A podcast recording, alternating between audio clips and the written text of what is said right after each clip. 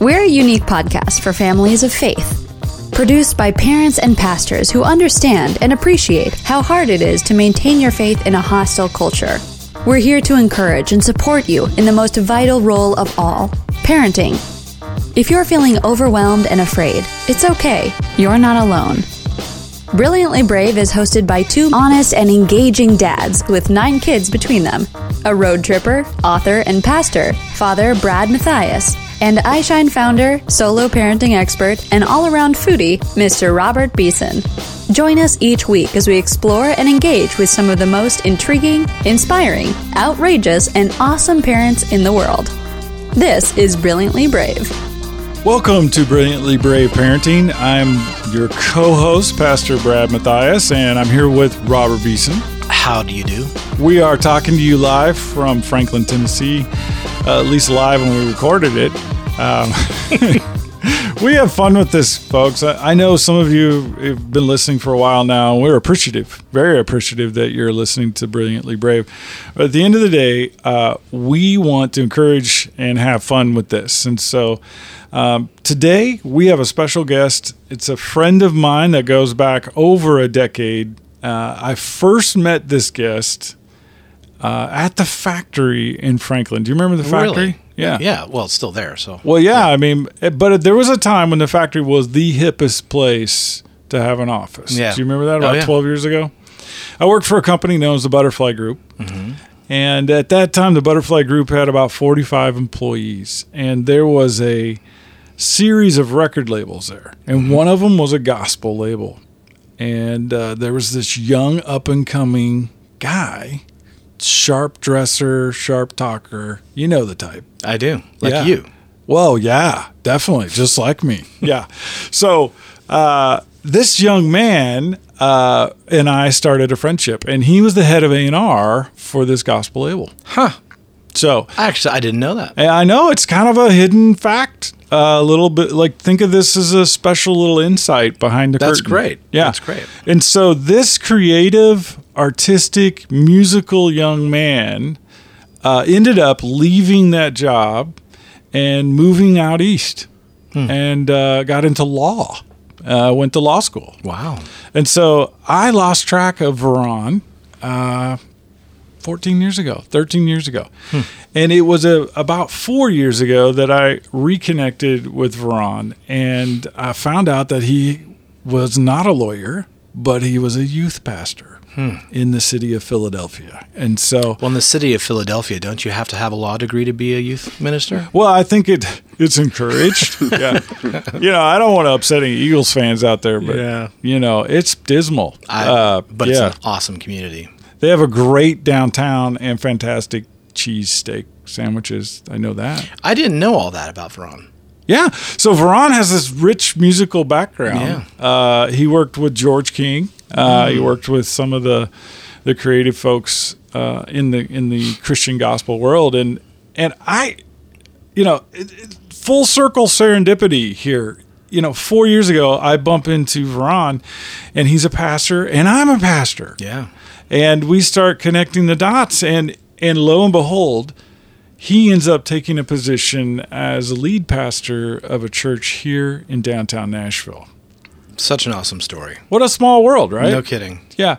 And so Veron has become uh, a confidant. He's become one of my pastoral accountability guys. Uh, he's a deep, close personal friend and someone I greatly admire and respect. Um, and Veron is is a parent, I believe, of eight children. Eight children. Eight children. And so we've invited Veron. Seven girls, one boy. Yeah. So he's insane. Uh, he has seven daughters. Uh, Se- think about that. seven folks. daughters. That You can't see me, but I have tons of gray hair. first one came when the first daughter was born. Ah. Well, I've had a chance to meet his wife and children, and I can tell you that they are a beautiful expression They're of, the- awesome. of the love of Christ and a creativity. These little girls dance, they sing, they spin around, they paint their nails. They are everything you want in daughters. And Veron is this amazing husband and pastor. And I'm so glad that you could make it into the studio today. Thank you. Yeah, thanks for being here. Not a problem. The little ones now play guitar, they play piano, they write songs. It's just crazy. Hey, here's one thing you didn't re- remember the, the, the snappy dresser. You gave me my first fancy shirt. Oh, You were wearing really? a $50 or $40 fancy shirt that I kept for like 10, 12 years. I, I, I, I wore it until the, the sleeves were too small. But that was my very first really expensive shirt. And when people say, man, that's a nice shirt, I said, man, my doctor friend gave it to me. Oh my gosh, you said that. I Okay. did say that. so. Well, yeah. So That's awesome. before I was a pastor, I was a doctor. I hadn't really told the podcast community Well, all of go. that yet, but. So, Veron, here you are. You're in our studio. You've driven from downtown Nashville out to Franklin. It's about a 40 minute drive. And you literally have a pastoral uh, parish Yeah. right in the shadow of the Titan Stadium. Yep. You can walk to it. Yeah. So you are in the the very epicenter of the inner city of Nashville, and so you have this really unique perspective on parenting and on pastoral ministry. And so I'm excited to hear what it is you feel like God's brought with you today. interesting thing uh, getting down to Nashville. Again, context I have eight kids and a wife. Um, to tell five teenagers right in the midst of high school that, hey, we're going to get up and leave because dad got a call to pastor a church down in Nashville. So you got to leave your friends, leave your school, and, and come on down here and do it. The little ones, no issue. You know, they're four or five years old. But your 16, 17, 18 year old kids, um, it's a little bit different. Uh, so it's interesting in that when we talk with them, and I talk with them individually, pulled them into a room one by one by one and spoke with them individually. Because one thing I learned as a pastor, uh, not even as a pastor, as a parent, uh, one thing I learned as a parent was the kids need to know that they matter. And so a lot of what I did, particularly in a in a big family, and we're not just a big family, but we're a blended family. My wife and I got married about 11 years ago. I had three children from a previous relationship. She had two from a previous relationship. Both of those ended, and then we find ourselves uh, together a couple of years later. Uh, we meet up, and it's you know one of these chance meetings there, and then we get married. The Lord uh, led that, and so now we've got to blend three kids with two kids. And then over time we have three kids of our own. So you've got this unique situation where i realize they are each individual. As much as most people look at them oh big family a lot of kids. Yeah but they're individual. So i had to learn to love them individual i had to learn to teach them individual i had to learn to parent them individually and of course moving to nashville their opinion mattered we were going to move anyway, but their opinion mattered. They needed to know that their opinion mattered. And um, interestingly, uh, God touched each heart and said, "Yeah, we we can see that, Dad, and we're willing to to make that move." That's amazing. We've been down here for two and a half years now. Wow. That's remarkable. Yeah, I I Did know. they have to? Let me. Uh, did they have to come around to it, or did they like? I mean, when you first, I know that teenagers, sixteen-year-olds, seventeen-year-olds, um, they're pretty established in Yeah. what they do and who they hang out with. And when you first said, you know, I really feel like this is something that God wants us to do, um, were they supportive initially? They were the they, back- they the were supportive initially, and here's another interesting thing. And, and, and again, if I'm looking at, from the perspective of a parent, not even from a perspective of, of a pastor, from a parent, I pretty much knew what their responses were going to be. And the reason is because I, I spend a lot of time getting to know my kids. Uh, you know, I look at the Gospels and I look at Jesus and I look at how, how he lived his life, and there's a you know a great great part of scripture where he's going to do something. He's about to feed 5,000. He's about to perform a miracle. Matter of fact, it says that he, he, he, he retreated to a place to pray mm-hmm. by himself. But as he goes there to find some time by himself, he sees a crowd of people and he looks at them and he has compassion on them because they were like sheep without a shepherd. And so instead of taking that time that he probably wanted to spend, he went and he catered to what the people needed. And as a parent, I realize that there's times where I just want to be alone, but I've got a multitude of kids. And so I take time to have compassion on them and get to learn them and get to know them. So as I pulled them into the room one by one, and my wife and I, we shared, here's what we feel God is calling. They knew it. Hmm. They knew it. They were with me because they they knew dad and they knew dad knew them hmm. and i knew how to phrase the question or phrase the statement in a way that would remove their sense of fear and um, they were willing and and uh, that was encouraging to us we knew god was in that I think that's huge. Knowing your kids is a um, con- connecting to the heart. Brad talks a lot about, you know, going pursuing the heart of our kids rather than just you know the behavior or the personality. Even um, what what kinds of things did you do to get to know them? What like what things do you? Because I mean, it's hard for me. I've got six kids, and i got you beat by two yeah, you do. So I can learn from you. So tell me, how do how do you learn your kids? How how does a listener out there go? You know what? I I don't. I work a job or two jobs. Mm. I you know, how does a how do you get to know your kids? How did you do it?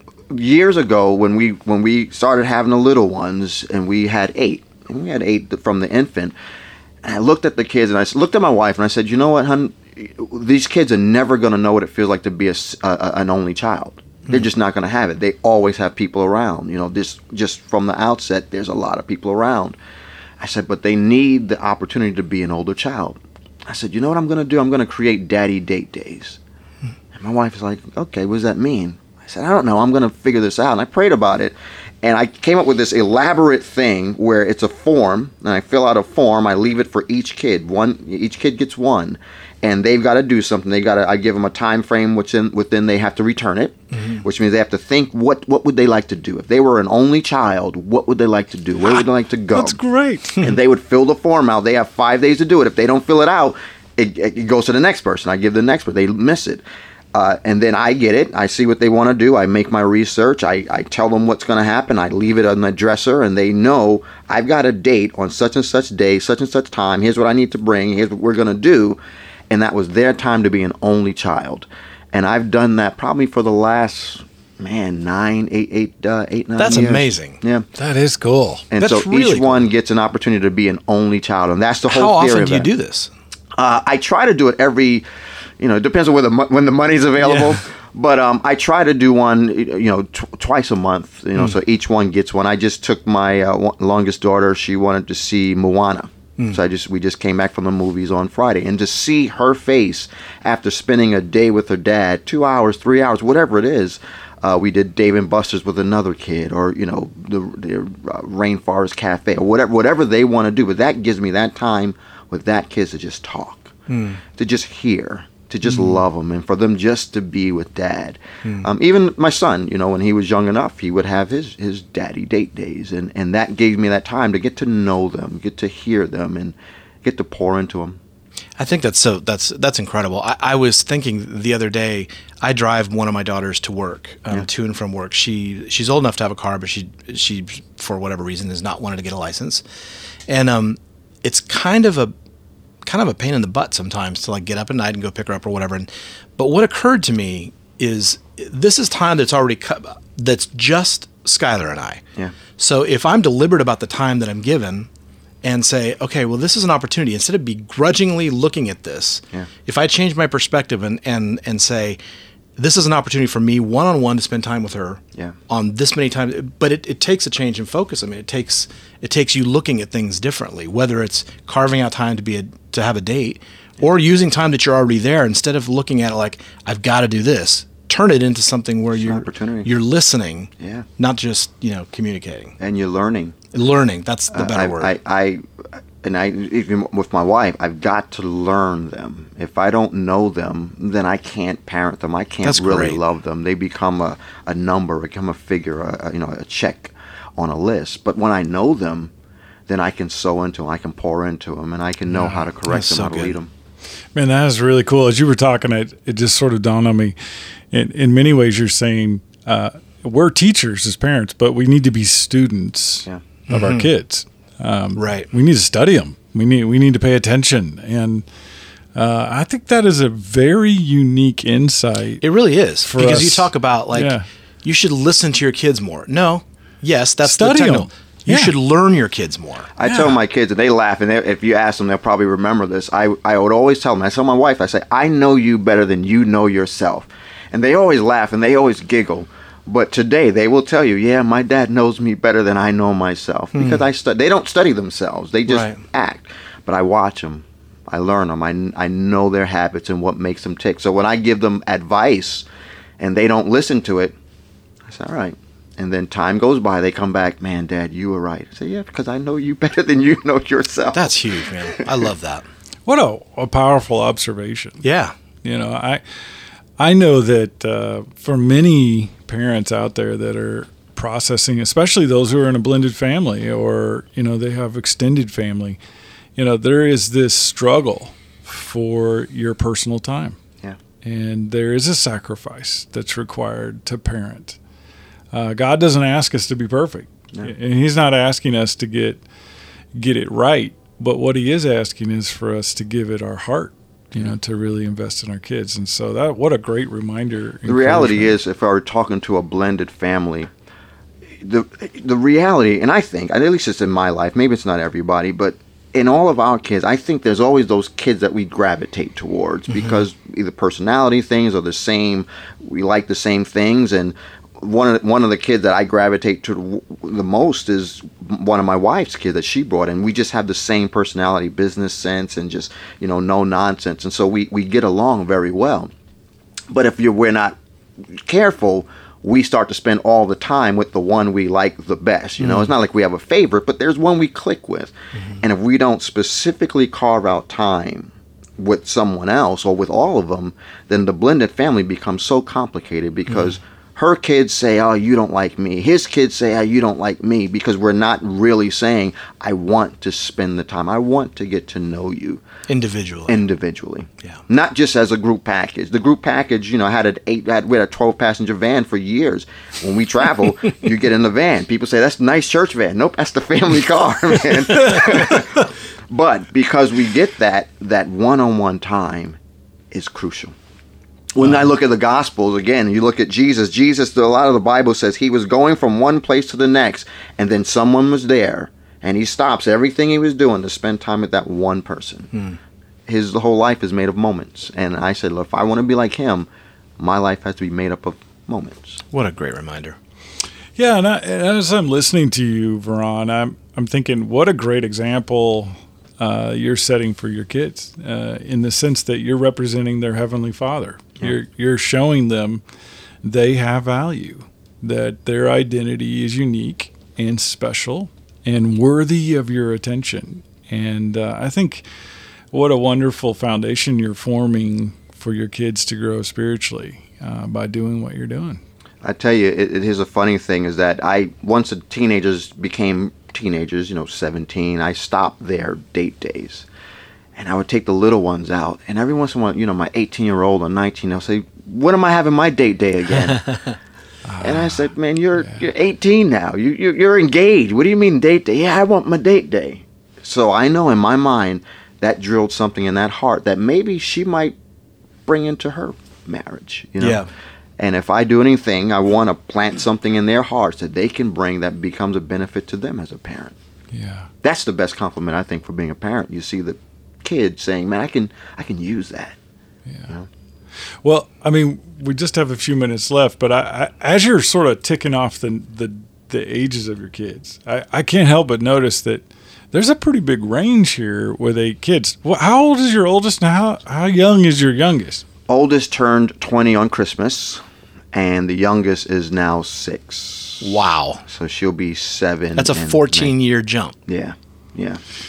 Yeah. So it, help us with that. Uh, there's somebody out there listening who's got the toddler tween thing, especially happening. in the blended family areas. Yeah. Yeah. So, so how do you, uh, as a family, I mean, as a father, as a husband, how do you survive that much transition? we uh, we did a lot of the older ones take care of the little ones. You know, you you, you do you got live-in babysitters, but at the same time, I was very specific in saying we can't make the older one, 16, whatever she was at that time, she can't always be the babysitter. She's mm. got to have those times where she can get away and be big sister. Mm. Uh, she's got to have those times where she can go and hang out. You know, it's it's it's really knowing when you're becoming when it's becoming a burden even on the kids. Uh, because also the little kids would look at the big sister almost as mom. Right. And I would, you know, say to my wife that that can't happen. There's there's one mom in the house, and that's mom. There's siblings and and so it's really learning how to allow them to get together and get along to love each other but not create that codependence where you can't be a child as well Right. uh, you don't want a kid to be a parent and when you see them together you they just you you think they all came from the same mom and dad all their lives and they didn't god did that It's amazing what God can weave together. Yeah. You know, we were sitting at our table. We had we had a, a meeting. Um, I have a blended family too, as you know, um, and so we try to have meetings every so often. Which is another thing that I just as a side note, like I was thinking about this as people in companies or organizations, we wouldn't we would never think about having a company run with never meeting. yeah I mean, you Right. all you have to check in. Yeah. And so why we say that families are the most important part of our lives, but it's not a natural thing to have family meetings. I mean, I just think that that's so that's kind of a New Year's thing for me. I want to get more deliberate about that. One of the interesting things I was going to say came up this time is I just I went around the table and said, um, what things make us what who are we as a family? What's Yeah. important to us? What do you see is important to us? Second thing is what is unique about the situation that is different than if I was just a parent with three girls and Barb was just a parent with three boys. What has made us better? And it was incredible because every single one of them answered. And it was I it happens like if you just if you don't force if you don't coerce answers, they all said, you know, like we wouldn't know what it was like living with boys or we wouldn't know what it's like living with girls. And they all it's just crazy when you start getting feedback that just we can trust that God is faithful to bring things together. Yeah. You know? Um, Which is just remarkable. If we're deliberate about, I mean, not even if, but Yeah. in spite of sometimes us failing, God is faithful. family meetings I'll say this I, I, I agree with you. Family meetings for us was so important. Um, we tried to make them devotional. Sometimes we sometimes we hit that but a lot of times it's sitting down and debriefing. What's going on in your world? And here's what's going on in our world. You need to know what mom and dad think. We need to know what you think. We need to Right. get on the same page. Again it's like a business like a company. We've got to run this well and everybody's input matters. And uh, for a parent a parent has to realize it's not just you know the Veron and Vanetta show. It's the family. It's it's all of us, and Right. we're all valuable. That's Yeah, fantastic. That's really cool. I want to join your family. Yeah. Well, Nah, well, I do need another boy. no, Sold. man. I'm in. the the fun I could have with that comment, I'm going to pass. But thank you, Veron, Thank you. Um, for joining our Yes, thank audience. you. With you know, just what a blessing you've been today. I I will um, make sure that anyone who wants to get a hold of Pastor Veron, uh, if you have further questions or or insights you're looking for, just check out the Brilliantly Brave website, and we'll have his contact information right there in the uh, information for this podcast. We thank you for joining us, and we hope you've been encouraged, inspired, and renewed by this podcast. Thank you, and God bless. Parents, remember, even if you may not feel brilliant or brave, you are. For God gave us a spirit not of fear, but of power, and love, and self control. And I am not ashamed, for I know whom I have believed. I am convinced that he is able to guard until that day what has been entrusted to me.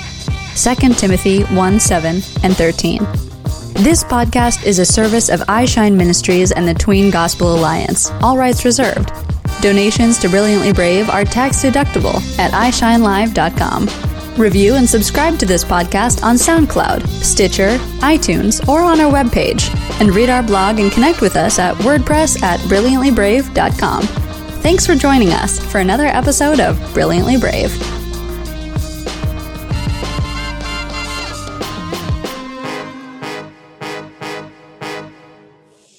Hi, it's Pastor Brad with Brilliantly Brave Parenting, and I am letting you know about a really awesome podcast. If you are a solo parent or you know someone who's solo parenting right now, have I got a podcast? For you. Uh, dear friend, co host of our show, and my partner in crime, Robert Beeson, has started something really spectacular. Robert's here in the studio. Tell us about it. Yeah, thanks, Brad. So, Solo Parent Society podcast is talking to solo parents out there that are doing it alone. We uh, talk to other solo parents that are out there, talk about their struggles and insights that they've come across, as well as experts in the fields that solo parents deal with the most. I was a single parent for eight years, raising three girls. My co host was a solo parent parent raising a boy and a girl, also for I think about seven years. So together we talk about these different topics and we have great guests, either solo parents, like I said, or experts in the field. So it's it's new, it's authentic, it's real, it's raw, and it's and it's super fun. Solo Parent Society podcast. Brilliantly Brave is supporting and encouraging and endorsing what this is. And if you want to check it out, it's available what on iTunes? Yeah, everywhere that Brilliantly Brave is. Awesome.